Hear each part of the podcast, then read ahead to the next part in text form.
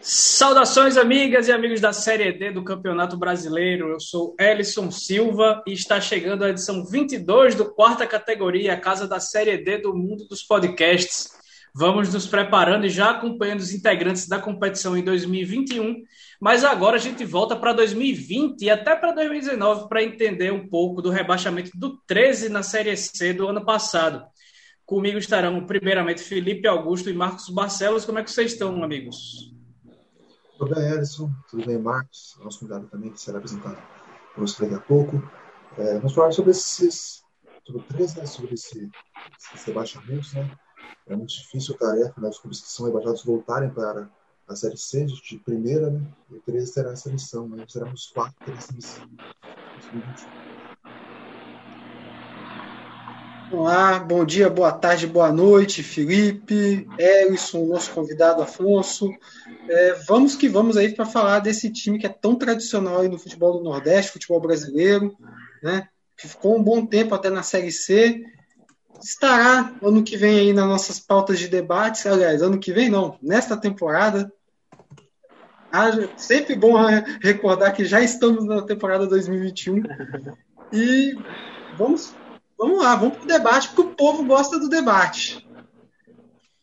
Pois é, e para completar a mesa, o especialista no Galo da Borborema, uma das maiores torcidas do Nordeste, time vice-campeão da Série D de 2018. Hoje a gente recebe virtualmente, é claro, Afonso Carlos, setorista do 13 na Rádio Caturité de Campina Grande. Seja bem-vindo ao quarta categoria, Afonso. Valeu, Elson. Obrigado pelo convite, vai. Fico lisonjeado aqui de, de ter vocês para debater sobre a quarta divisão, que é a divisão que interessa a nós, né? Ao Marcos, ao Felipe aí também. Muito obrigado pelo convite. Vamos falar aí de Gado da Borborema, como você disse, clube tradicional aqui em, em nossa região é, e uma quarta divisão pesada no ano de 2021. Pois é, a gente vai soltar a vinheta para a gente voltar falando do Galo Moral. Bora lá. O Quarta Categoria é um podcast sobre a Série D do Campeonato Brasileiro, que traz informações, curiosidades e conteúdo relevante sobre o futebol que fica longe da grande mídia. Com eles, Felipe Augusto, Marcos Barcelos e Elison Silva. Começa essa edição 22 do Quarta Categoria, pedindo para você nos seguir no Twitter e no Instagram, arroba PCategoria, para ficar por dentro do nosso conteúdo. E pode mandar também pergunta que a gente responde por lá, ou a gente traz até aqui para o episódio para responder, como a gente fez na edição 21, falando sobre o rival do 13, o Campinense. Então, Afonso, eu vou começar falando rapidamente do 13 em 2020, porque ele repetiu alguns erros de 2019 logo no inío do ano. E eu acho que o primeiro deles foi renovar com o Celso Teixeira, que chegou para fazer um milagre e em três jogos conseguiu livrar o time do rebaixamento, que era praticamente certo na terceira divisão em 2019. Só que o Celso, né, que é conhecido como louco, não é à toa, todo mundo conhece e sabe que a relação com ele como pessoa é difícil, ainda mais se tratando de um clube que deve tanto em condições de trabalho para os jogadores, quanto na, até do, do, básico do básico, que é de pagar salários em dia, né? E aí o Celso Sim. foi demitido depois de seis rodadas do Campeonato Paraibano, mas antes mesmo de já começar o campeonato, ele já estava balançando por lá no comando do Galo. Já dava para perceber daí, né, que o time ia ter um ano que não ia ser dos mais fáceis. Pois é, Elson. É, eu falava até no ano de 2020 que é muito difícil também você não continuar com o Celso Teixeira. Porque, como você falou, falou bem, foi um milagre o que aconteceu em, em 2019. A equipe que o 13 tinha o Celso chegar nos últimos três jogos, o Galo da Borborema somar sete pontos assim, se livrando do rebaixamento, um empate diante do Botafogo. Então, acho que a, a renovação com o Celso foi um tipo de gratidão pelo treinador. Mas dos bastidores, a gente já ouvia, né, que é, poderia dar errado, que não teria como dar continuidade, que Celso Teixeira é realmente aquele treinador para chegar e apagar incêndio. A gente sabia ali por trás que não daria certo, pelo fato que você falou do 13 é, ser um clube hoje que deve salários, chegar, por exemplo, na última rodada do ano passado e os jogadores ameaçarem não jogar por falta de salário atrasado, Isso é coisa de, de até diretoria amadora, né? Então, o Celso Teixeira começou esse trabalho, acredito eu, que com a consideração que ele, que ele deixou o time é, no Campeonato Brasileiro da Série C de 2019 para 2020. Me colocando é, no papel de diretor, vamos dizer assim, realmente é muito difícil. Você não dá continuidade com um cara que fez um milagre. Mas eu acredito que o pensamento deles era, era esse também. Vamos é, ter a gratidão com o Celso aqui, começar o campeonato paraibano com o Celso, três, quatro rodadas. A gente sabe que vamos brigar com ele aqui ainda no campeonato estadual e trazer outro treinador. Mas deu tudo errado, né? Deu tudo errado. O 13 vem dando tudo errado desde 2019. Vários treinadores trabalharam no 13, no Campeonato Brasileiro da Série C, é, Celso, Moacir Júnior, é, Kleber Cabral, teve a volta do, do Flávio Araújo. Então são erros em cima de erros e não deu outra, né? É, pedra cantada o rebaixamento do 13 para a Série D de 2021. E acho que o mais curioso da permanência foi porque o, o Celso tinha trabalhado no 13 e não fazia nem muito tempo. Foi em 2017, quando foi vice-campeão paraibano, e, a, e, os motivos da saída foram exatamente os mesmos. Os mesmos. Então, a, aí trouxeram de novo e acabou acontecendo justamente a mesma coisa. O Celso Teixeira, para quem acompanha a quarta categoria, a gente falou bastante dele né, na primeira temporada, digamos assim da, daqui do podcast, porque ele saiu do, do Rio Branco com o time na zona de classificação na primeira fase, do Rio Branco do Acre, reclamando lá da estrutura do Rio Branco, e deixou o atleta de Cajazeiras também dentro do G4 do grupo A3, porque aceitou uma proposta do Rio Branco, do Ipiranga, do Rio Grande do Sul, na Série Isso. C do Campeonato Brasileiro. E aí deixou o atleta dentro da zona de classificação, mas acabou que perdeu para o Globo na última rodada e acabou não se classificando. Então o Celso já é bem falado. E ele já tinha feito isso também no rival Campinense, né? Em 2018, isso. Eh, no Campeonato Paraibano, ele deixou o time sem perder, saiu invicto por causa é, do burburinho que ele faz no, nos bastidores. Todo mundo conhece o Celso Teixeira assim. Infelizmente, né? Tem uma, uma frase em off do presidente do Campinense na época, é, o William Simões, acho que eu até já citei por aqui, que quando Celso foi embora, ele disse que nem Jesus Cristo aguenta Celso Teixeira, que é uma, uma situação é, bem, bem complicada. É. E aí, depois que o Celso saiu, o Moacir Júnior chegou e levou o time ao título estadual depois de nove anos, sem conquistar nada. É, o Moacir teve méritos, o 13 teve méritos, mas acho que do, o tamanho do mérito do 13 e do Moacir foram do tamanho ou até um pouco menor do que o demérito de, Camp, de Botafogo, principalmente do Botafogo e também do Campinense, que não conseguiram conquistar o troféu. Mas aí cada um com seus problemas. Né? Então o 13 chegou, começou a Série C embalado por um título estadual, por uma quebra de jejum bem importante, não foi, Afonso? É, essa é uma temporada maluca, né? Essa com, com a pandemia, né? O Campeonato Paraibano ficou o quê? Uns três, quatro meses parado. E Nisso aí, o 13 até contratou alguns jogadores. O Léo Pereira veio para a lateral direita, se destacou no final do campeonato paraibano, mas foi um nível fraco do, do nosso estadual. Isso eu escuto até de alguns torcedores do 13, que o nível era fraco do campeonato é, paraibano. O Botafogo venceu o 13 lá por 2 a 0 lá que eu falo que eu estou em Campina Grande, né? Mas em João Pessoa, acredito onde você esteja, é, venceu por 2 a 0 e todo mundo já dizia que o 13 estava eliminado. E foi um jogo, é, cara, até surpresa, vamos dizer assim, aqui em Campina Grande. O 13 foi para cima, achou os gols ali, 2 a 0 novamente, agora para o lado positivo do 13. Nas penalidades, o Galo foi lá e ganhou. Contra o Campinense, fez um, um, um bom primeiro jogo da final. É, vencendo por 2 a 0 mas no segundo confronto, se fosse 2 a 0 para o Campinense, era nada absurdo. O Campinense poderia, poderia também ser campeão paraibano naquela ocasião. Mas é, eu, eu falo assim, que o nível foi tão fraco que o torcedor falava, a gente tem que contratar, a gente tem que trazer jogador para o Campeonato Brasileiro da Série C, que será complicado, com esse elenco que tem Hermínio, de camisa nova, não vai dar certo que tem Edson Carioca, que a gente já viu que, que não é um bom jogador, Bruno Mota sonolento, e foi o que deu. a torcida também cantou a pedra antes de começar o Campeonato Brasileiro da Série C. O 13 não se reforçou a tempo.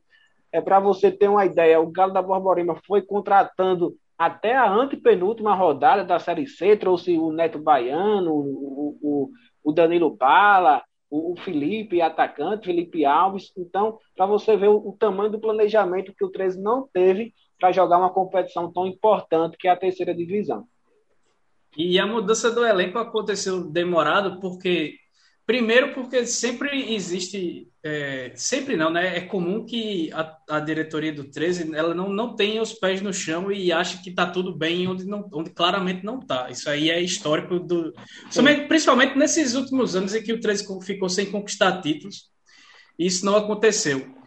E para demitir jogador com contrato, você precisa ter dinheiro para pagar a rescisão, ou pelo menos o que está devendo ao jogador, né? E aí, aquela questão que a gente pontuou lá no começo, que o 13 é um time que convive é, frequentemente com salários atrasados, fez com que ele ficasse sem ter como dispensar vários jogadores. Então, é, o volante Dedé, por exemplo, que foi uma das peças fundamentais no acesso de 2018, ele ficou um tempo encostado lá, não era nem relacionado, mas não era dispensado de jeito nenhum, porque o time não tinha como pagar o que precisava para o Dedé ir embora, né? E aí a situação Exato. foi só se agravando, se agravando, aí começou a chegar mais gente enquanto os outros não recebiam.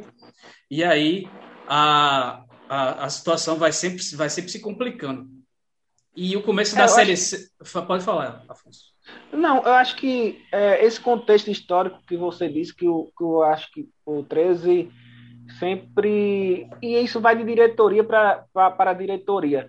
Achar que está tudo certo e nada errado. E sempre ser de momento, sabe, sabe Edson? Sempre ser assim, vamos é, pensar apenas no presente, não pensa no futuro. Isso vem desde outras diretorias que o 3 era bem é, financeiramente. Por exemplo, em 2005, o Galo chegou em uma fase de Copa do Brasil, quartas de final, que era importantíssima para o clube. E aquela diretoria tinha muito dinheiro. 13, em termos de, de é, financeira, termos financeiro, nem, nem de grandeza, não é que os grandes, 13, Campinense Botafogo, mas em termos de dinheiro, o 13 era o maior clube de Campina Grande, vamos dizer assim. E, nunca e da Paraíba, que começou, pensaram... que, o 13 chegou naquela época, na, justamente na fase que o Botafogo começou a decair, que começou a pagar dívidas para tentar se estruturar financeiramente. E eu lembro que existia um discurso, na época da Copa do Brasil, que era de que o 13 em cinco anos estaria jogando a Série A do Campeonato Brasileiro. Lá para 2010 ia começar essa última década jogando a Série A e foi justamente o contrário, era o 13 cada vez se complicando mais.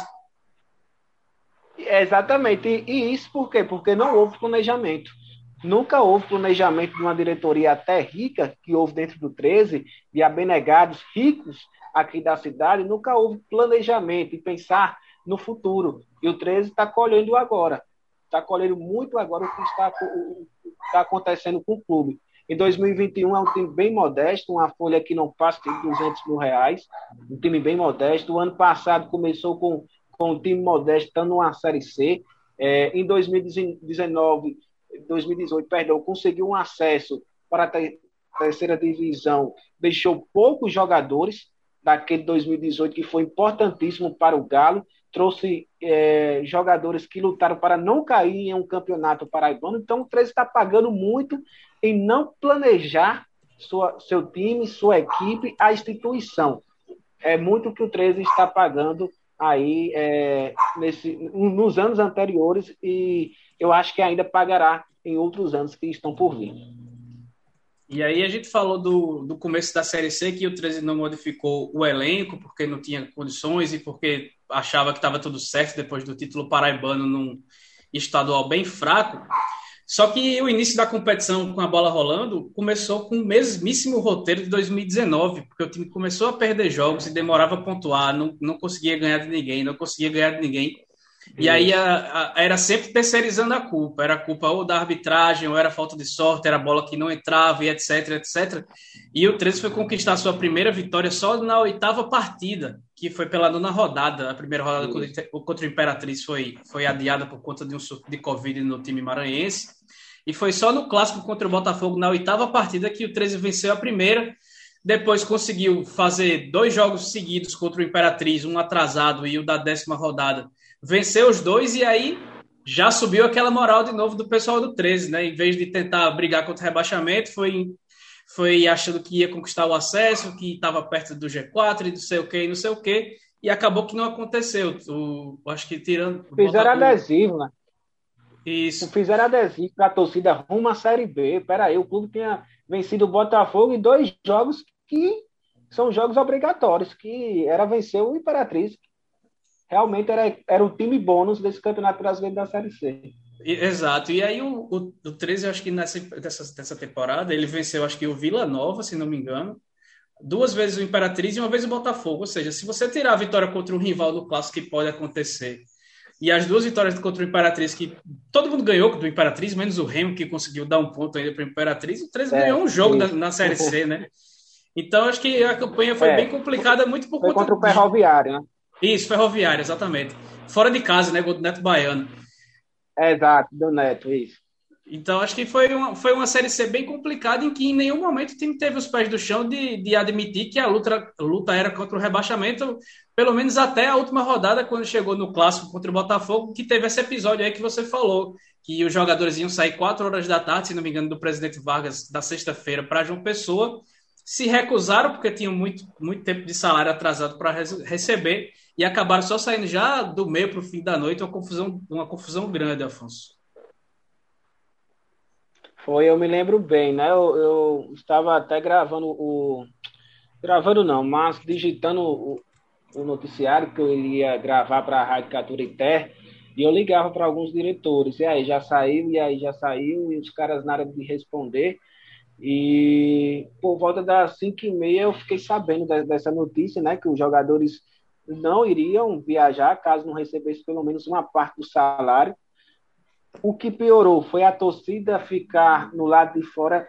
Antes, iria, ela foi para apoiar os jogadores, a direção, num momento difícil que o 13 precisava da vitória diante do Botafogo para permanecer no Campeonato Brasileiro da Série C. Mas eles ficaram sabendo, primeiro que a imprensa, vamos dizer assim, porque eles estavam lá em loco, esperando é, a delegação sair, e quando souberam daquilo, é, os torcedores realmente ficaram revoltados e não com os jogadores, com a direção. De certa forma. Quebraram é, o carro de diretor e tudo mais, né? Sim, exato. Os jogadores também se sentiram pressionados com aquilo, mas sentiram também o apoio da torcida que vinha do lado de fora. Então, quebraram o carro do Ivandro Cunha Lima Neto, que era até então diretor de futebol. Papo vai, conversa vem. Os caras só foram sair por volta das 8 horas da noite do estádio Presidente Vargas, com um acordo que não era é, o primeiro que, o, que os jogadores é, pediram para a direção, tiveram que ter outro tipo de acordo é, dos salários atrasados, para aí sim os atletas saírem do estádio Presidente Vargas e irem para a cidade de João Pessoa. Mas claro que isso atrapalha. Isso atrapalha o elenco, atrapalha a cabeça dos jogadores, da comissão técnica. Você vai para uma decisão em um clássico, podendo permanecer no Campeonato Brasileiro da Série C e rebaixar o seu rival, né? E rebaixar o Botafogo, que seria uma vitória também para o 13. Seria quase que um título. Foi um título do campeão paraibano, seria um título permanecer no Campeonato Brasileiro da Série C e rebaixar o seu rival é, lá da cidade de João Pessoa. E com, com, com essa. Com, com o 13, com a diretoria alvinegra, perdão, tendo é, é, esse, essa proposta é, de, de, pagar os jogadores para depois do jogo, é claro que acaba mexendo com, com, a cabeça dos atletas e, como eu disse, foi pedra cantada esse rebaixamento do Galo para a Série D. E só para só pontuar que mesmo nessa, em todas essas situações, a gente já comentou aqui no quarta categoria também algumas vezes que esses jogadores, principalmente de time pequeno, quando está com o salário atrasado, tem mais aqui protestar e fazer valer seus direitos, por mais que isso queime o filme deles na, nos clubes, da, nos clubes da, da mesma, do mesmo patamar financeiro, porque o pessoal quer receber o dinheiro e acaba sendo mal falado. Mas só para pontuar que no jogo que valia o rebaixamento, o 13 jogou bem, inclusive saiu na frente do placar contra Bom. o Botafogo fora de casa e foi rebaixado com um empate, nem, nem perdeu o jogo. Então, para mostrar que os jogadores Isso. compraram a briga da torcida, fizeram um, um bom jogo e não foi por conta desses, dessa situação que o 13 acabou sendo rebaixado, foi por uma série de fatores. E seria realmente um título eh, conseguir rebaixar o rival, ainda mais porque em 2019, na última rodada, o 13 conseguiu se salvar do rebaixamento, evitando a classificação do Botafogo para o mata-mata do acesso. É, e que você falava sobre isso, o 13 foi rebaixado também em 2014 da Série C para a Série D, e aquele elenco, de certa forma, recebia em dia. Tinha o, o Ivandro Cunha Lima, que é o pai do, do Ivandro Neto, né? era diretor de futebol também naquela ocasião. E eu lembro que, o que os jogadores recebiam bem. E eu não senti, daquele elenco de 2014, eu estava começando na imprensa, eu não senti é, a mesma tristeza que o elenco de 2020, para você ter uma ideia, né? Eu vi o elenco de 2014 assim, meio que, ah, deixa para lá, a gente já recebe um dia aqui, a gente vai sair do 13, iremos para outros clubes. Então, senti o elenco de 2020 assim mais triste, mais é, dedicado ao Galo, vamos dizer assim. É, Afonso, a gente Oi. acompanhou o 13, né? O 13 veio uma gandula, né? Série C, Série D, já também vamos divisão recentemente. No ano passado a gente fez um episódio Campinense com 13 pontos a classificação. Eu até brinquei que o Campinense não poderia ficar com 13 pontos. E 2013, né, que é um ano, digamos que, de vitória para o futebol paraibano com o Campinense na Nordeste e com o Botafogo na, na Série D. E o 13 é, perdeu o acesso para a Série D também naquele ano. É, o peso dessa, dessa, desse ano na história do 13 recentemente é, é uma pressão muito grande para que se reverta isso. Como é que a torcida enxerga esse ano ainda, oito anos depois de tudo isso que aconteceu? É, Felipe, eu acho que a pressão, é, pelo contexto que você falou agora, já foi maior. É, vamos dizer, se a gente for, for, pensar na história, o 13 chegou em 2010 em uma semifinal de Copa do Nordeste. Ali era a maior campanha que o clube paraibano já, já tinha feito. Mas, para frente, o Campinense foi campeão da, da Copa do Nordeste em é, 2013, vice-campeão em 2016, Botafogo chegou uma final de competição regional. Eu acho que isso foi abalando muito a torcida alvinegra, porque além do 13 não ter conquistado títulos importantes, Botafogo também campeão brasileiro da Série D, né, em 2013. E além do 13 não estar tá conquistando esses títulos importantes para o cenário paraibano, o clube ficou nove anos sem ganhar um título estadual. Né? Isso para um clube como o Ellison descreveu bem, então, o 3 é um time assim, vamos chamar de pavão, né? Que quando ganha, tá tudo certo, tá tudo ok, somos, um, somos os melhores. É, eu, eu, vejo muito isso da característica alvinegra, é, soberano é, para o futebol paraibano, e isso foi abalando o ego do torcedor de ver os seus rivais é, indo bem. E quando veio esse título de, de 2000 e 20 para o 13 de campeão paraibano. Acho que foi um alento, um ufa.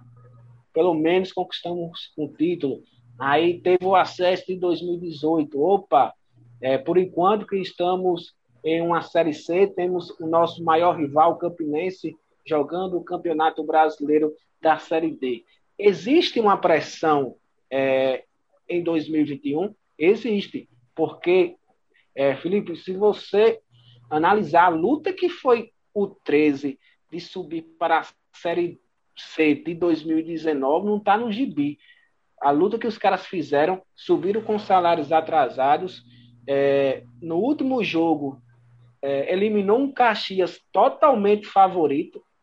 Muitos torcedores do 13 até falavam a dificuldade de vencer o Caxias. Venceu aqui na Paraíba, o jogo foi João Pessoa, porque o 13 estava, estava polido naquela ocasião, e venceu em Caxias também. Eu acho que foi a única derrota que o time é, do Sul teve em, em, sua casa, então foi um esforço tremendo para jogar um campeonato brasileiro da Série C. E eu fiz as contas, eu não vou lembrar agora, mas eu fiz as contas.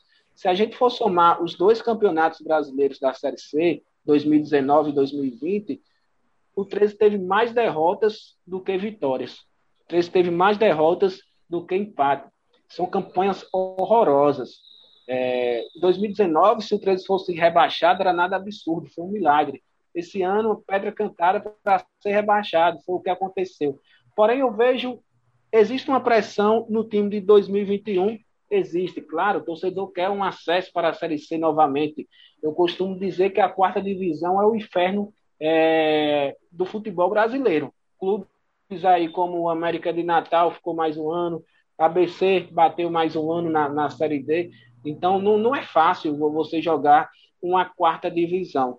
Porém, nessa época de Botafogo, é, de Campinense sendo campeões, é, e 13 até em uma época em 2017 não ter série alguma, eu via a pressão maior. Eu, eu vejo o, torcedor é, confiante num, num, campeonato brasileiro da Série D, sabendo que é difícil, mas eu já vi com é, eu já vi o, o, Galo mais pressionado do que a atual temporada, Felipe, vamos dizer assim. É, se falou do Campinense, né? Pegando um gancho aí, a gente entrevistou o Ícaro Carvalho lá do Norte, né? A gente falou sobre a questão do ABC do América, né? Que o ABC não está na Série C, parece que só se acomodou e acabou que também foi rebaixado, juntou o América na Série D. E, assim, o episódio é mais voltado ao, aos, aos subir, aos, aos que desceram, no caso do 13. Mas eu queria saber se você sente a, a pressão atualmente maior no 13 ou no Campinense, né? O Campinense é, se o 13 tem esse, esse possível trauma de 2013, né, esses anos de glória dos rivais, o Fluminense tem é, a nona Série B na sua história, né, nunca disputou a Série C, quer dizer, desde que caiu para a Série C para ver, nunca voltou. Né, é, sente qual a pressão maior atualmente lá, né, aí, quer dizer, né, eram três mil campeonatos. É, em termos de, de, de, time, né? Quem, quem eu acho que, que está melhor, é isso? É, qual pressão, qual você sente mais de pressão, assim? É, é, a mesma coisa? Parte da torcida, parte da imprensa? Sim, ah, ok. Ah, ah, ok, ok, entendi, Felipe. Eu acho que o Campinense, o Campinense em si, porque Edson aí pode me ajudar, Edson, mais de 10 anos, né? Acho que o, o último Campinense foi em 2000 e... 2011, se não me engano. 2011, 2011, 2011, isso, exatamente, a última participação do Campinense no Campeonato Brasileiro da Série C. E como você falou, nem nesse formato existia ainda, né? Do, é, clubes divididos, é, 20 clubes divididos em dois grupos, é, grupo A, é, grupo B, então o tamanho aí, é, perdão, do, do rebaixamento aí do, do Campinense naquela Série C para a Série D. Eu, a pressão sempre vai ser do lado do, do Campinense, né, nesse tipo, porque é, o Campinense é, como eu disse aqui, foi campeão da Copa do Nordeste 2013, já conquistou um bicampeonato paraibano desde que caiu para o Campeonato Brasileiro da Série D, foi vice-campeão da Copa do Nordeste, mas é, sempre bate na trave no Campeonato Brasileiro da Série D, ou nem isso. Né? Teve algumas fases que o Campinense não conseguiu passar da primeira.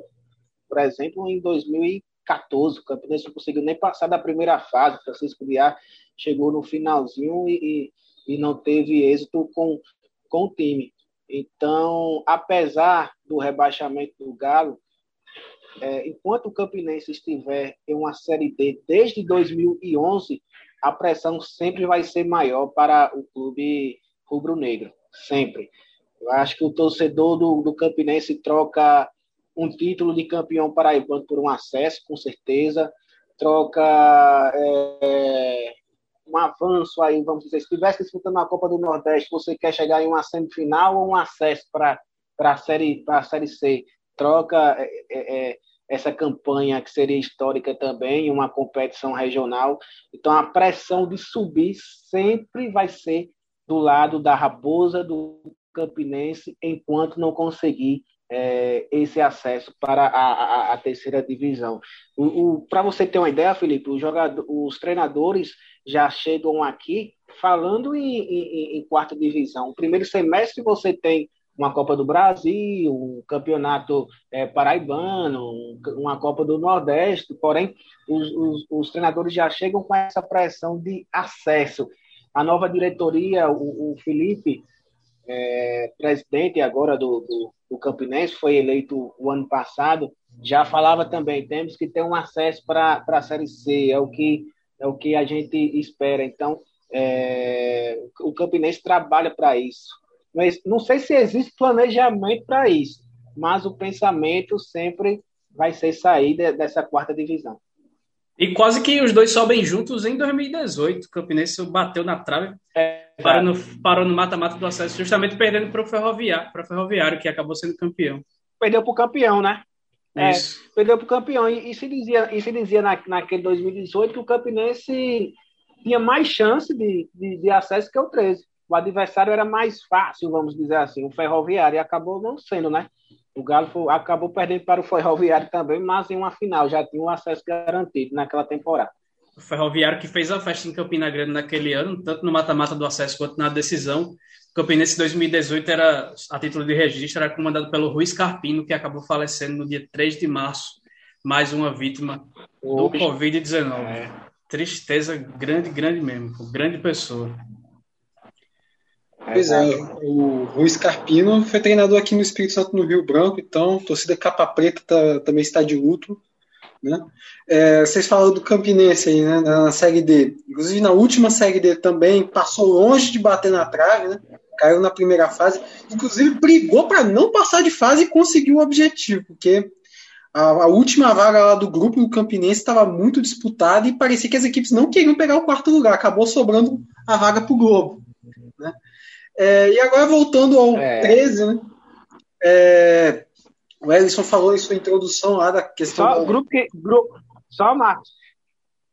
Grupo que teve vice, o vice-campeão, né? Que foi o Floresta, né? Acabou perdendo apenas pra, para o Mirassol. Estava no grupo do Campinense. Exatamente. É, no, na introdução do Ellison, ele falou sobre a questão da, das dificuldades da, do 3 da Paraíba pagar salários, né? Em janeiro, inclusive, teve a questão do bloqueio das contas. Né? Foi anunciado aí que o clube tem 7 milhões em dívidas trabalhistas. Né? E, e nesse meio tempo, né, agora pensando já para a temporada 2021, nós temos aí um ídolo né, assumindo o comando do clube, né, no comando técnico, que é o Marcelinho Paraíba.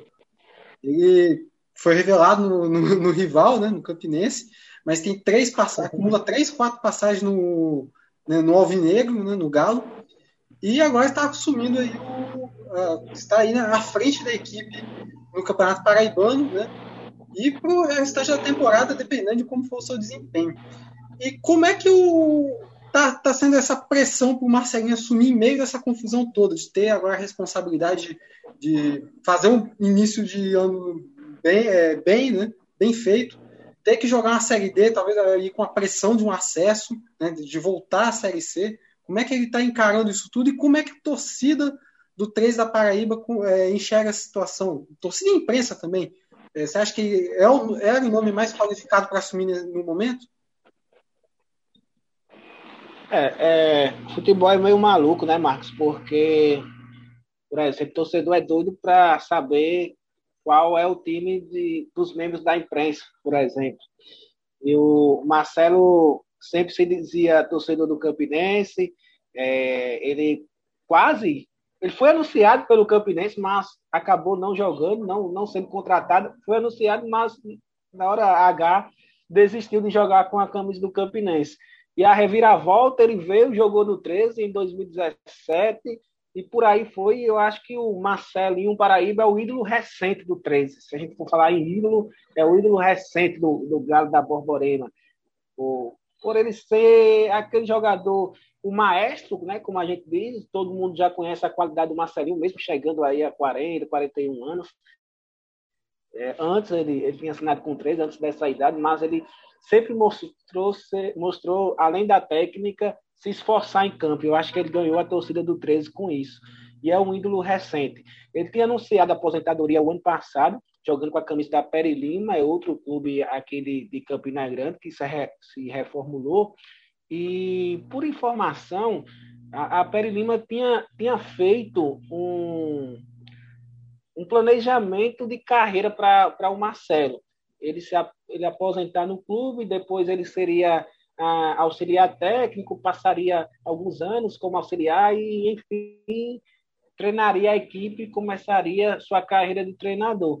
Mas não foi isso que aconteceu. Ele até começou o trabalho de auxiliar técnico, porém, antes de, de ser treinador, da Pere Lima, da Águia, que a gente fala aqui, o 13 fez um, um convite para ele ser auxiliar é, permanente do clube.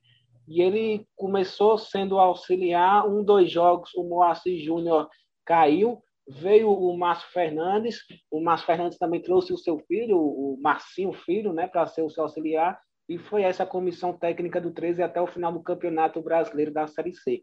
Mas antes disso, coisas que eu acho que acontece muito com o nosso futebol. O Marcelinho foi convidado a, a, a voltar, né?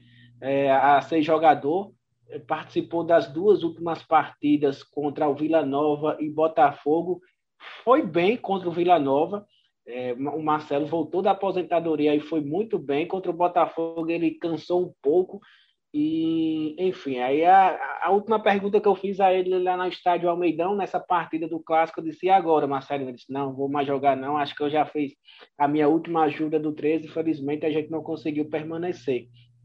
E naquele dia já se falava, pô, Marcelinho é, deve ser treinador do 13, o Márcio Fernandes não irá continuar, vai ser treinador do 13. Eu esperei a informação chegar e veio na pré-temporada que o Marcelinho seria treinador mesmo do, do, do Galo da Borborema.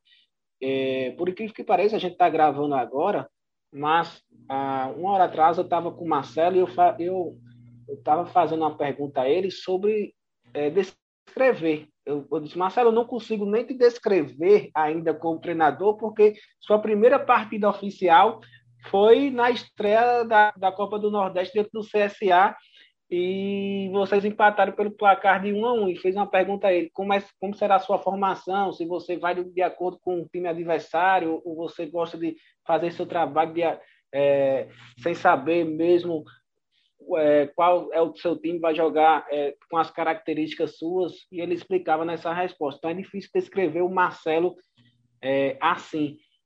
E teve a pré-temporada, foi muito difícil para o Marcelinho, porque teve dois jogos aqui em Campina Grande, aqui em Campina Grande, perdão, é, ambos que o 13 até começou bem, porém perdeu contra o Globo e América de Natal. E você vê o, o Marcelinho começando como treinador de, de futebol no 13, e, no 13 ter dois jogos de pré-temporada é, perdendo em Campina Grande, aí a pressão veio. Não tem como a pressão é, não vi, a torcida já falava, pô, é um erro, Marcelinho. É, Eita, será que o Marcelinho vai sair brincando, né? Será que o Marcelinho vai sair de treinador, vai, vai jogar novamente? Então existiu essa pressão. Porém, Marcos, nesse jogo contra o CSA, eu me surpreendi demais com as modificações do Marcelinho. E o 13, acredito que empatou com o CSA com muito dele do treinador, de fazer as substituições é, o 13 jogou meio que recuado a, a, é, o primeiro tempo, mas na segunda etapa colocou muitos atacantes, colocou um meia para jogar no lado esquerdo ali, que foi o Emerson, e os 15 minutos finais do 13, é, o Galo teve boas oportunidades e foi aí que conseguiu um empate diante de, de um time que é o CSA, que bateu na trave para um acesso à Série A o ano passado, né? Então, é um começo de trabalho ainda que não dá para descrever, particularmente, eu posso queimar minha língua aqui, mas eu não começaria com o Marcelinho, eu daria mais tempo a ele. Devido às proporções, eu vejo muito como um Rogério Senna da vida, de o Rogério ter começado no São Paulo, é, e foi e, e, o trabalho dele não foi bom. Depois que ele foi para o Fortaleza, teve mais experiência e agora foi campeão brasileiro pelo Flamengo. Eu acho que, eu, eu, devido às proporções, eu vejo isso muito com o Marcelo Paraíba. Eu acho que ele deveria ter começado num clube menor, aqui do estado, ou do estado de Pernambuco, onde ele é bem conhecido também pela torcida lá do esporte, fez muito bem, é, fez boas temporadas lá pelo esporte, ter começado em um clube menor para tentar galgar algo maior em sua carreira. Porém, posso estar queimando a língua também. Como eu disse, eu não consigo descrever o trabalho de um treinador que fez seu primeiro jogo oficial no, no, na primeira rodada da Copa do Nordeste. E acho que o 13 tem que ter calma. Já que fez essa escolha, ter calma com ele, porque é um ídolo fora de campo, é, sabe que é seu primeiro trabalho, e é, mas a calma é algo que a diretoria não tem, principalmente é, essa atual. Como eu disse, na, na Série C do ano passado, É, o, o, time teve o quê? Teve o, o Márcio Fernandes, teve o Moacir Júnior, dois treinadores. A do ano retrasado nem se conta, o, o Kleber Romero, o Celso Teixeira. É, no caso, são sete ou oito treinadores que essa diretoria já teve em menos de, de dois anos né, de, de mandato. Então tem que ter muita paciência com o Marcelinho para esse começo de trabalho. E, Afonso, a gente discutiu aqui no, no quarta categoria, é, no podcast onde eu também faço, que é o Temos Futebol aqui do Espírito Santo. Eu até citei é, o caso do Rio Branco, que é assim, o Rio Branco aqui do Espírito Santo, ele apostou no treinador estrangeiro, né? Por uma temporada que ele vai ter calendário cheio, né? A Série D que está voltando a disputar depois de, cinco, de seis anos, na verdade, vai ter a Copa do Brasil para disputar, né? O 3 da Paraíba, no caso aí, tem a Copa do Brasil, Copa do Nordeste e Série D, com uma pressão até maior do que a das equipes capixabas de conseguir esse acesso. Então, talvez seja até bem, Sim. não só para a carreira do Marcelinho, mas também para o próprio clube é uma, uma aposta bem arriscada, né? pensando em uma continuidade de trabalho. Né? É, apostar no Marcelinho Paraíba, que está realizando seu primeiro trabalho como treinador. Né? É, e é, e tem trabalho que às vezes não é apenas o treinador, né, Marcos? Muitas vezes não é apenas o treinador. Por exemplo, o Márcio Fernandes foi rebaixado com 13 e na mesma edição foi campeão com Vila Nova. Acho que isso nunca aconteceu no futebol brasileiro, no Campeonato Brasileiro da Série C do ano passado, né? É, então, tem algo que é apenas, não é apenas o treinador. Por exemplo, esse, esse elenco do 13 é um elenco de teste desse elenco do 13 só tem apenas um jogador que já foi campeão da Copa do Nordeste, que é o Cleiton Domingues, em 2010, com a camisa do Vitória. Uhum. Então, não tem nenhum jogador que veio aqui para Campina Grande e a torcida do Galo disse, minha nossa, agora vai. Não, é um elenco modesto, com um treinador ainda que não tem experiência, tem experiência fora de campo, né? Isso ajuda, claro que ajuda, mas é, fora dele ainda não tem essa experiência como treinador e outra, é, se o trabalho for ruim, vai queimar um ídolo. Porque não deixa de queimar um ídolo. Que, que é o Marcelinho Paraíba. E que, que ele foi ídolo re, recentemente. A gente já viu isso por, por muitas vezes. É, citando aqui o futebol da Série A, por exemplo, o Fernandão no Internacional, que era um bom jogador, não foi bem como treinador, o próprio Falcão pelo mesmo Inter. É, então, é algo que pode acontecer com, com, com o Marcelinho, é arriscado para ele. Porém, ele ficou muito feliz. Ele, a gente vê é, em seu semblante que ele está muito feliz com isso. Ele está muito é, entusiasmado, alegre de poder ter seu primeiro trabalho com, com a camisa do 13 em um clube tão grande, né? E o Marcelinho conquistou isso é, não é, pelo fato de, de ele ter estudado e, e para esse cargo, mas pelo fato do que ele fez é, fora do, do é, dentro do gramado, pelo fato que ele, como jogador, ter, ter, se dedicado muito ao 13, e eu acho que o 13 gratificou o Marcelinho do mesmo jeito que gratificou o Celso Teixeira em, na temporada anterior. É, e aproveitando que você falou do elenco, né? É, tem um jogador que, que tá no elenco do, do, do 3 da Paraíba para 2021, que é um conhecido aqui do futebol capixaba, né? Que é o Darlan, volante, que foi campeão capixaba aqui Sim. pelo Serra em 2018. E no mesmo ano foi campeão da Série B estadual pelo Rio Branco, né? E acabou indo junto com, com o treinador, Rael foi junto para o Rio Branco, enfim. Então ele já tem uma vivência aqui de futebol capixaba também.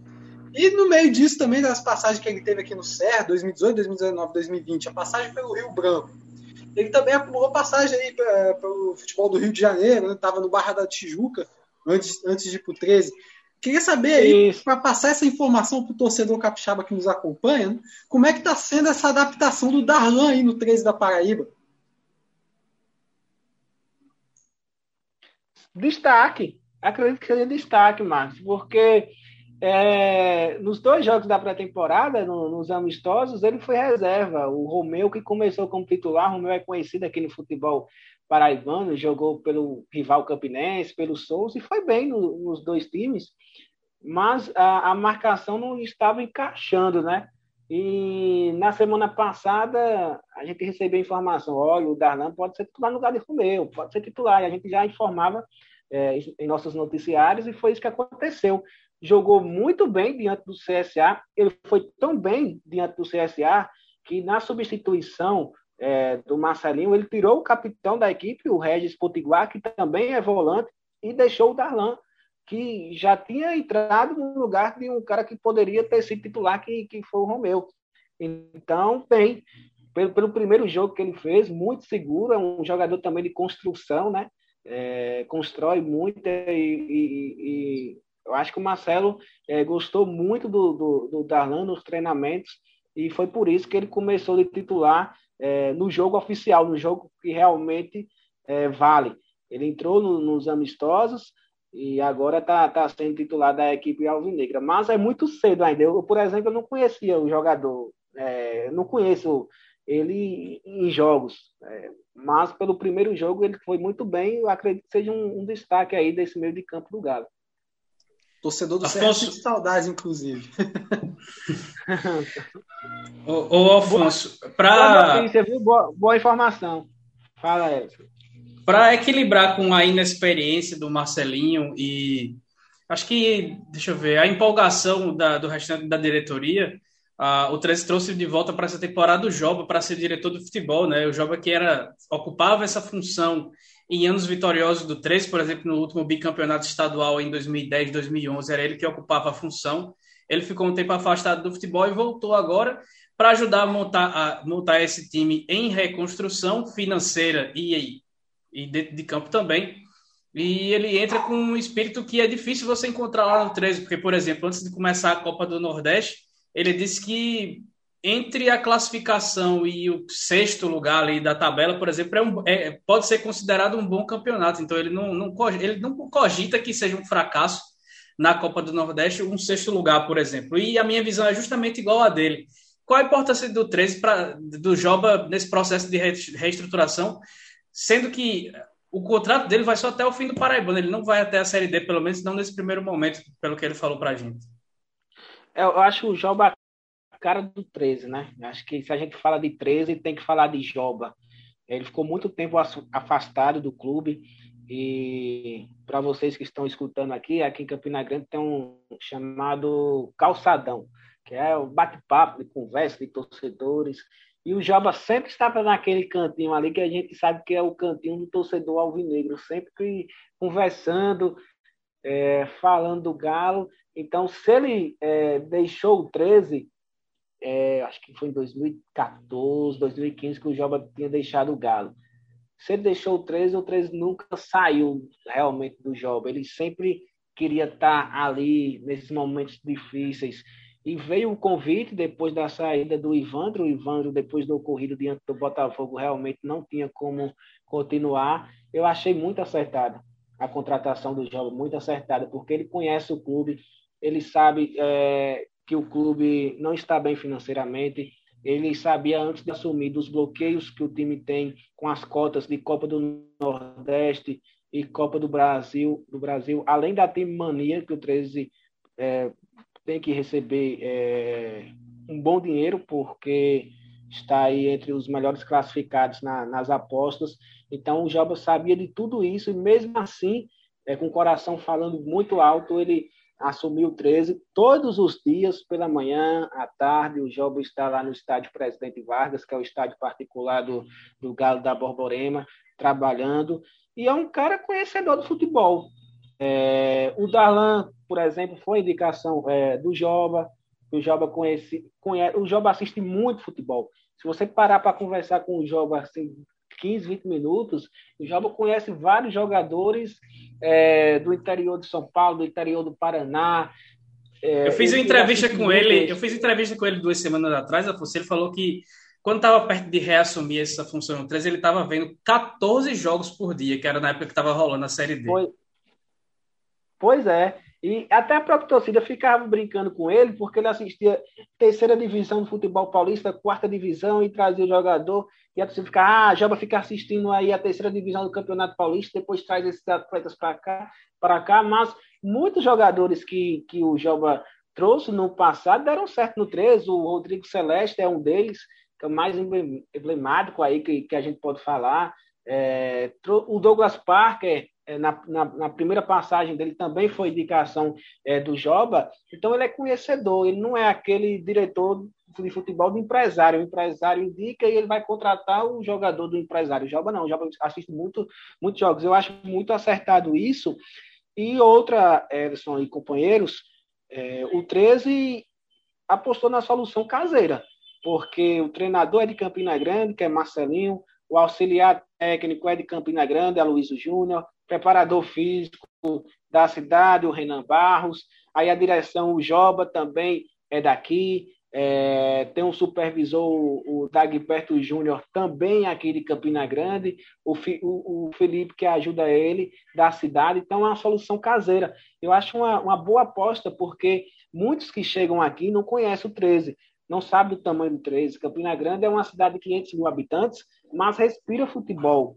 É, eu que sou da Bahia, nasci na Bahia, no interior da Bahia, é, eu chego às vezes lá em Salvador e do nada o cara sai do carro, o cara pergunta: você é Vitória ou Bahia?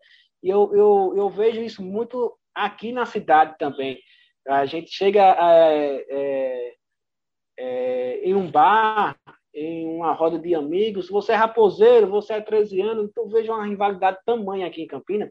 E às vezes profissionais chegam aqui na cidade não sabendo o tamanho que os clubes têm, né? os maiorais realmente têm a força que, que, que eles imperam aqui dentro da cidade. Então, o 13 apostou demais na solução caseira e Joba é um cara que conhece bem o clube. Eu achei uma aposta muito boa para, para a direção do futebol. Nessa época de BBB, a dúvida que paira entre os paraibanos e principalmente entre o pessoal de Campina Grande é se a Juliette torce pelo 13 ou pelo Campinense, mas essa dúvida até o momento Caralho. não foi respondida, não. Tomara que ela responda logo. É, é ela que fique calada, Elson, porque se ela falar que torce para o 13, a torcida do Campinense não vai mais gostar e vice-versa. Né? Exato, exatamente. É, vocês falaram sobre o, o Joba, né? Acho que vai muito um ponto que o, o Berson falou, né? Sobre essa questão dele ver 14 jogos por, por dia, por dia, né? Acho que foi, eu ia perguntar, né? Eu fui ver a lista de reforços do, do 13 e eu vi uns 10 jogadores que passaram pela Série T de 2020, né? É, um destaques aí, o Birangueta, do Itabaiana, o Romeu do Potiguar, o Júlio Ferrari do Alves, que subiu para a Série C. É, isso a gente tinha, tinha dito sobre a questão do adicionamento modesto, mas pelo que me parece, a, a ideia inicial, pelo menos, foi de trazer um, jogadores com essa competição, né? Algo que a gente bateu muito a tecla no passado, e parece que o 13 vacila muito nisso, né, nessa continuidade. Né, algo que a gente espera que aconteça com os que subiram de 2020 para 2021. Né. É, você percebe também essa característica da gente se preocupar também com esse estilo de jogo SLT, as alterações do 13? Eu acredito que sim, né, Felipe? Porque é, o 13 é, não existe a continuidade, não é só com o 13, é com o Campinense também. O Campinense, eu acho que o ano passado fez o quê? Uns três elencos. Três, quatro elencos. Em, foi mais, foi, foi mais de 80 jogadores. Foram mais de 80 jogadores mais de 80 contratados. Jogadores. É um negócio absurdo. O 13, pois é, o 13 eu tenho um número certo aqui, são, foram 56 ou 57 que a gente trabalha aqui com, com elenco, né? A gente coloca, como é setorista, eu tenho a planilha aqui de, do elenco, mas Teve gente que nem jogou. O Marion, por exemplo, vestiu a camisa, jogador conhecido, né? Tinha jogado até no próprio Atlético Mineiro. Só foi apresentado. Não foi só ele, não. Teve alguns também. E desse ano, iam continuar dois atletas, de 2020 para 2021, que seriam Wesley, zagueiro, e Jefferson, goleiro. Wesley recebeu uma proposta do Murici, que, que está sob o comando do, do Celso Teixeira, e ele saiu, porque ele estava até treinando como, titu, como reserva. Então, acho que o Wesley não gostou muito, teve essa proposta do Murici, sabia que ia ser titular lá com o Celso e foi para lá. Então, se a gente for é, pegar esse elenco e o elenco do ano passado, apenas um jogador jogou no Campeonato Brasileiro da Série C, que foi o Jefferson. E do ano passado, se a gente colocar em 2020, na estreia do Campeonato Paraibano de 2020 para o final do primeiro ao último jogo, o final que foi contra o Botafogo, o Campeonato Brasileiro da Série C, do time titular da estreia do Paraibano, apenas um jogador que foi o Jefferson. E ele só jogou aquela partida diante do Belo porque é, o goleiro titular, agora escapa o nome dele, meu Deus, tinha Andrei. recebido o terceiro cartão. Andrei, exato. Tinha recebido o terceiro cartão amarelo diante do Vila Nova, então ele não jogou. E teve essa continuidade do, do, do, do Jefferson, é, o elenco foi todo reformulado Possivelmente, se esse elenco for tiver uma boa campanha, será também, porque poucos ficam com, com essa direção. Mas o que você perguntou é muito interessante, né, Felipe? Se a gente for ver o Bruce, é, jogador do Campeonato Brasileiro da Série C, lateral esquerdo, o Adriano Alves, que jogou no América por duas temporadas, também jogador de quarta divisão. É, o próprio Jefferson, goleiro, já jogou é, a Série D. É, o Birugueta, que é, é, prata da casa, ele é aqui de Campina Grande, é, surgiu muito bem no 13, mas aqui em Campina Grande tem, tem aquele estilo, ah, é da cidade, a gente não vai continuar.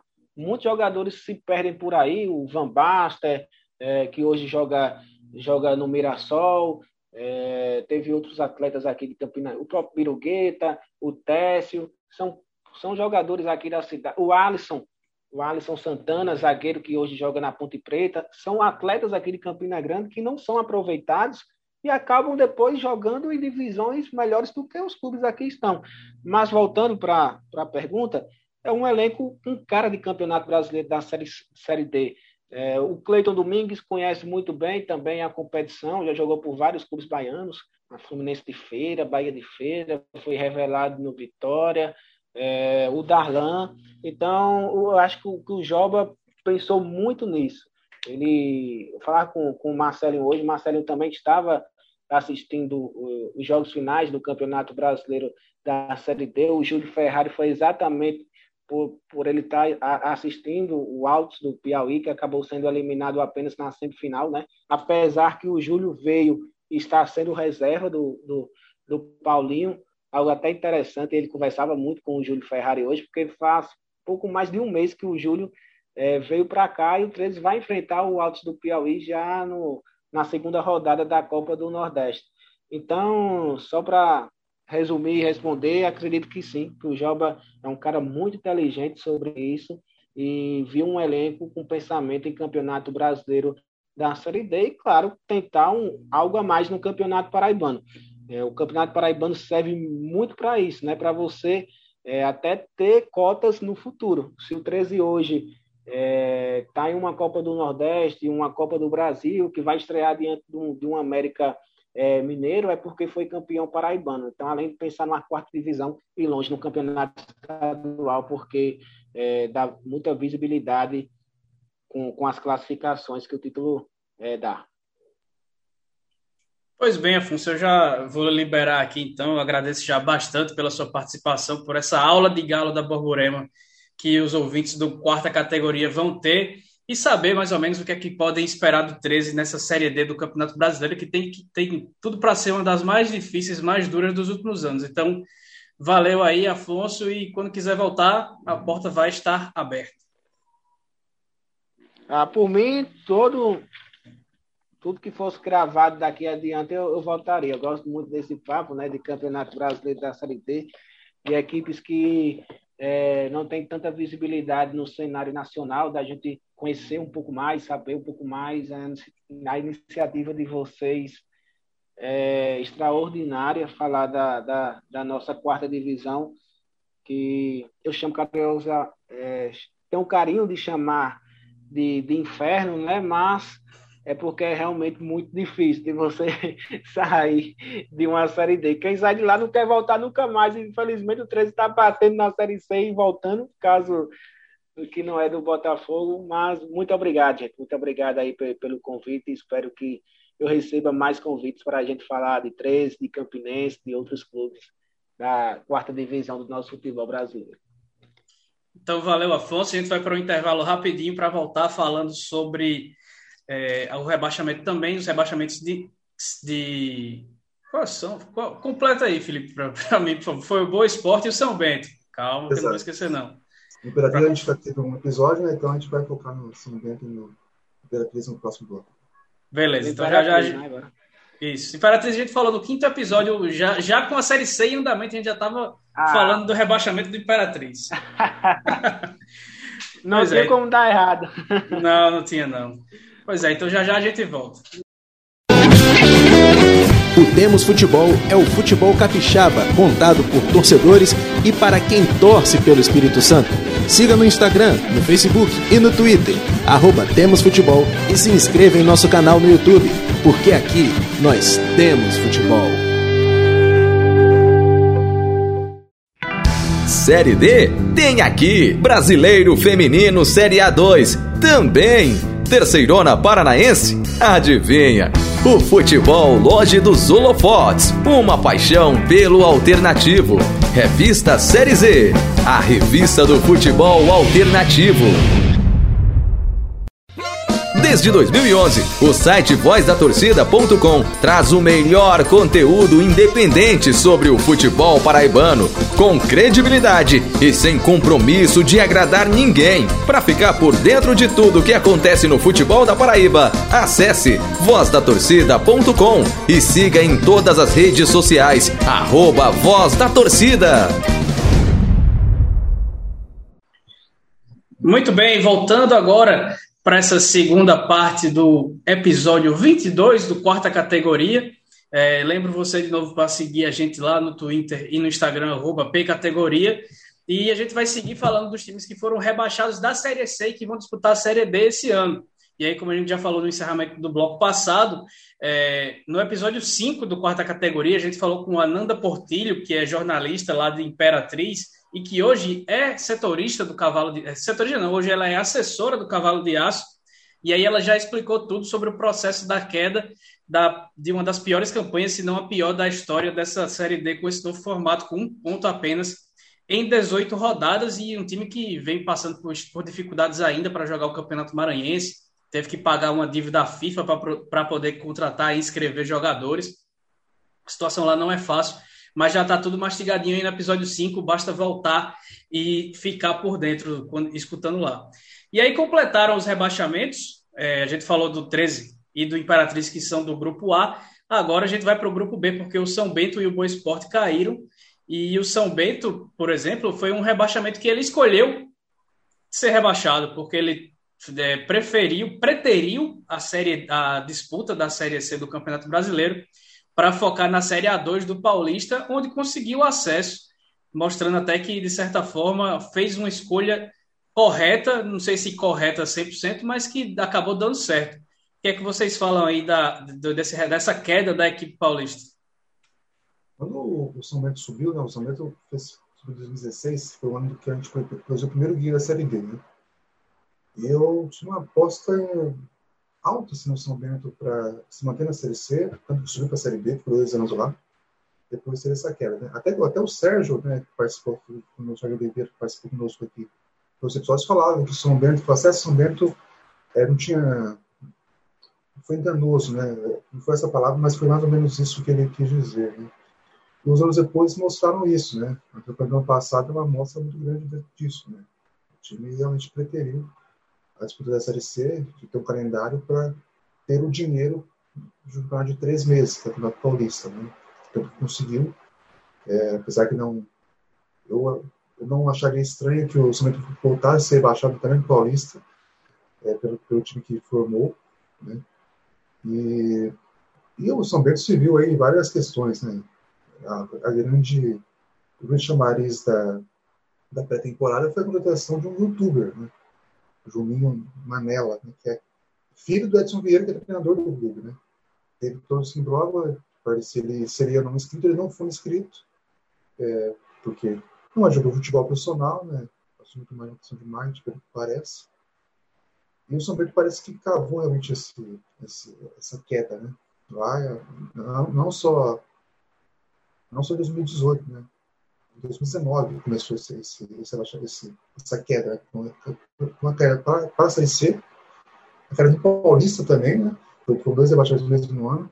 O time não se viu, é, não conseguiu se organizar bem com a financeira e teve essa queda brusca, né? E agora vai ter que remar novamente, né? É, me parece que é muito pode ser pode pode ser estranho, mas me parece que é muito mais menos difícil você se manter uma divisão do que você conseguir subir da Série B para a Série C, fazer esse caminho de volta. E o São Bento vai ter essa missão. E lembrando, né, apenas duas equipes até agora conquistaram isso, né, de, cair e subiram diretamente. Então, Tupi e o Salgueiro em 2013. Perdão, 2000, é, 2013. Isso mesmo. E foram as únicas equipes, né? As equipes não conseguiram isso e agora o São Bento também vai ter essa chance aí, apesar de se ser muito difícil para a equipe lá de Sorocaba.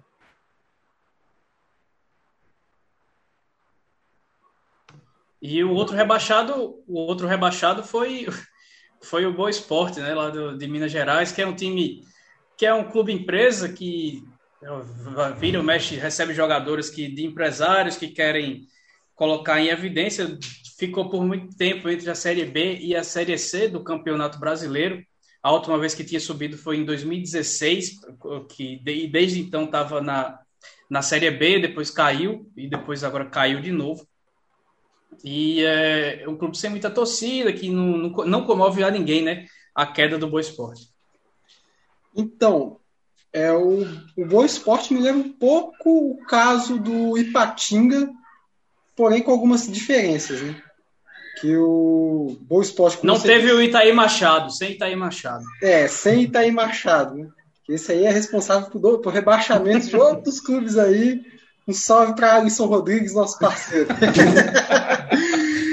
Enfim, é, o do Boa Esporte teve, teve é, tem uma certa semelhança com o Ipatinga, essa questão do, do clube empresa e tal. Mas o Boa Esporte tem a questão de ser um time que não tem muita ligação já com, com a cidade onde reside, né? Por isso, não tem lá o apoio também de ter muita torcida. Né? O Boa Esporte teve um pouco, talvez, mais de insistência que o Ipatinga ali, ficando entre a B e a C por algum tempo, né? É, chegou a subir para B, caiu, voltou como campeão, inclusive, da Série C. Mas as coisas começaram a desandar depois da, da quase, né? Contra, quer dizer, a contratação até chegou a se confirmar, mas acabou não jogando. Foi do, do assassino Bruno. Né? A partir de então, foi a, a, é quase igual um Big Brother. Né? A rejeição foi lá para o alto. Né? 99,17% de rejeição para o Boa Esporte, time que já não é muito aceito, né? Então a coisa começou a desandar. E creio que esse rebaixamento para a Série D pode, pode significar talvez um início de um fim de uma era, né? Da era do Boa Esporte, caso o time não é, tenha forças aí para continuar insistindo, né? Como insistiu por algum tempo aí, ficando entre a segunda e a terceira divisão nacional. É, a, a, a, diferença que eu vejo do Ipatinga, né, o Ipatinga teve muitas vindas, né, muitas voltas para Ipatinga, né, foi para Petinga, voltou para Ipatinga, aí ficou, o caso do, do Boa, né, ele sai de Turutaba, né, é, e, e, permanece em Varginha, mas isso, isso gera uma, uma instabilidade é, na imagem, né, você não passa a confiar tanto assim e tal, investir, né, porque você não sabe se o time vai estar ali mesmo por muitos anos, apesar que teve um contrato com a prefeitura local, né, para permanência. Mas é isso, né? Eu acho que tanto que a, a mudança de cidade foi pela questão de estádio, né? 2010 a equipe ainda era de era de Turutaba, mas jogava em Varginha. Em 2011 a equipe foi de, efetivamente para para a cidade que, é, que até, até hoje é, é sede. Né? E essa é uma questão que se assemelha muito para mim, que pode acontecer muito com o oeste que agora é de Barueri, né? que já foi de Papo, já foi jogando em Osasco, e agora está em Barueri, tem até boatos que poderia mudar de, de, de sede também. E o Boa sempre tem uma demonstração né, de que quando caísse, a queda seria muito brusca, né? seria muito forte.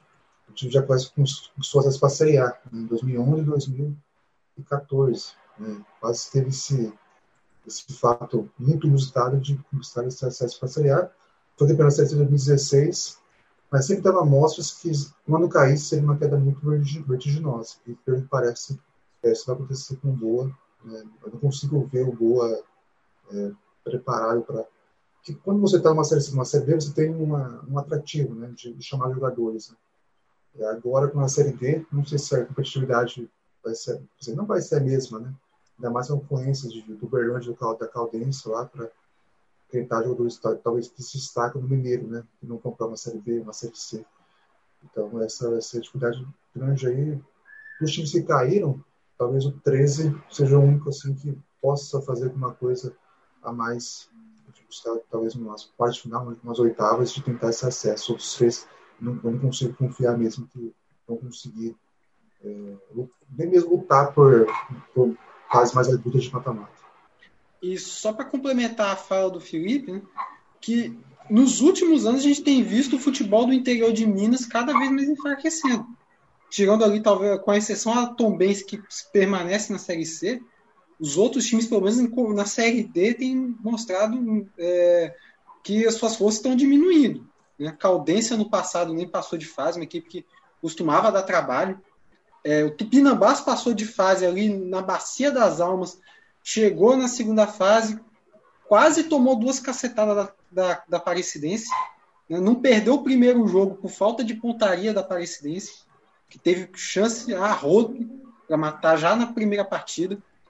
É, tivemos o Vila Nova que ano após ano, quando vem para disputa para a Série D, já, não, já meio que descarta, deixa de lado, que o Vila Nova não vem com força.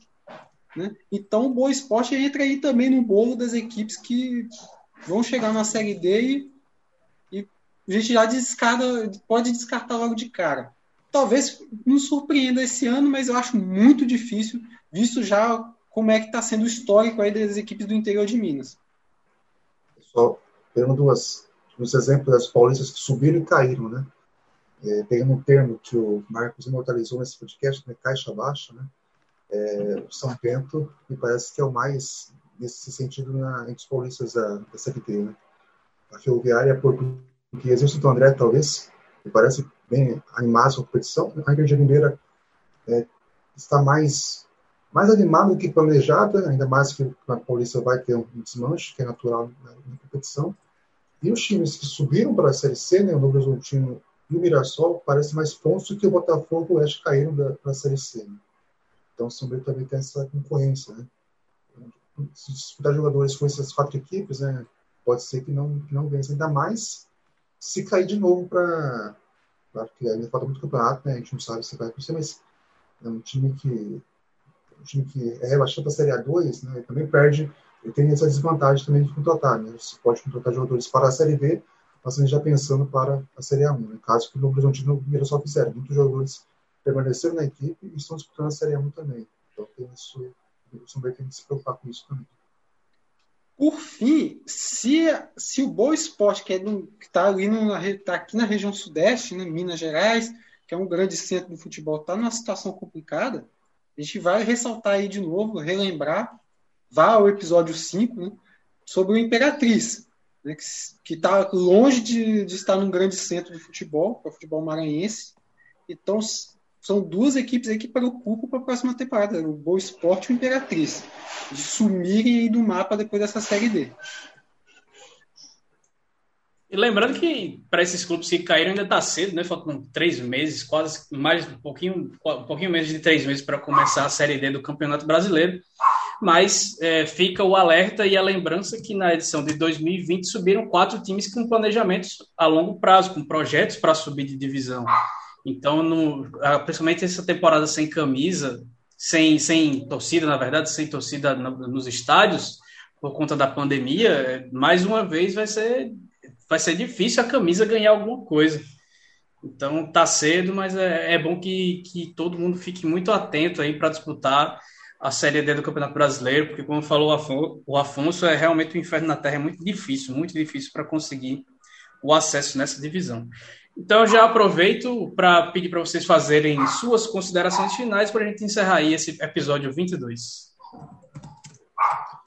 Bom, a gente começa né, a desenhar a Série B, a gente começou aí com uns, uh, apresentando quase todas as equipes né, no primeiro episódio desse ano, né? Esse primeiro episódio da temporada, da segunda temporada do podcast, agora com os quatro baixados. Até lá a gente vai mostrando cada detalhe das equipes aí que vão fazer a Série B 2021.